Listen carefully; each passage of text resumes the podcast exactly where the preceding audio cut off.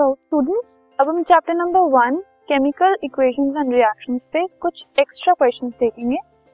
हमारा पहला क्वेश्चन है why should magnesium ribbon be clean before burning in air जब मैग्नीशियम रिबन को बर्न किया जाता है एयर में, उससे पहले उसकी क्लीनिंग क्यों ज़रूरी है?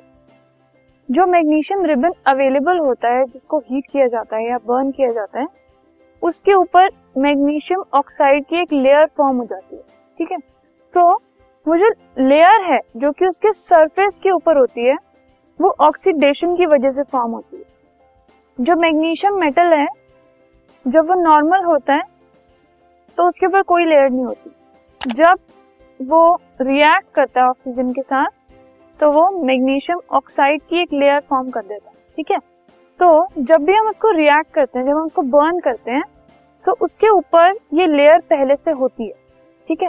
सो इस लेयर को हटाने के लिए बर्निंग से पहले मैग्नीशियम रिबन को क्लीन किया जाता है।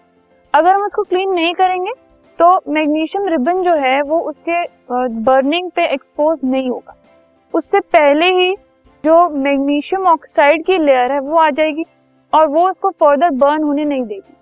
सो मैग्नीशियम रिबन को एक्सपोज करने के लिए कंबशन के लिए उसको क्लीन किया जाता है पहले ताकि मैग्नीशियम ऑक्साइड की जो लेयर फॉर्म हो गई है, उसको हटाया जाए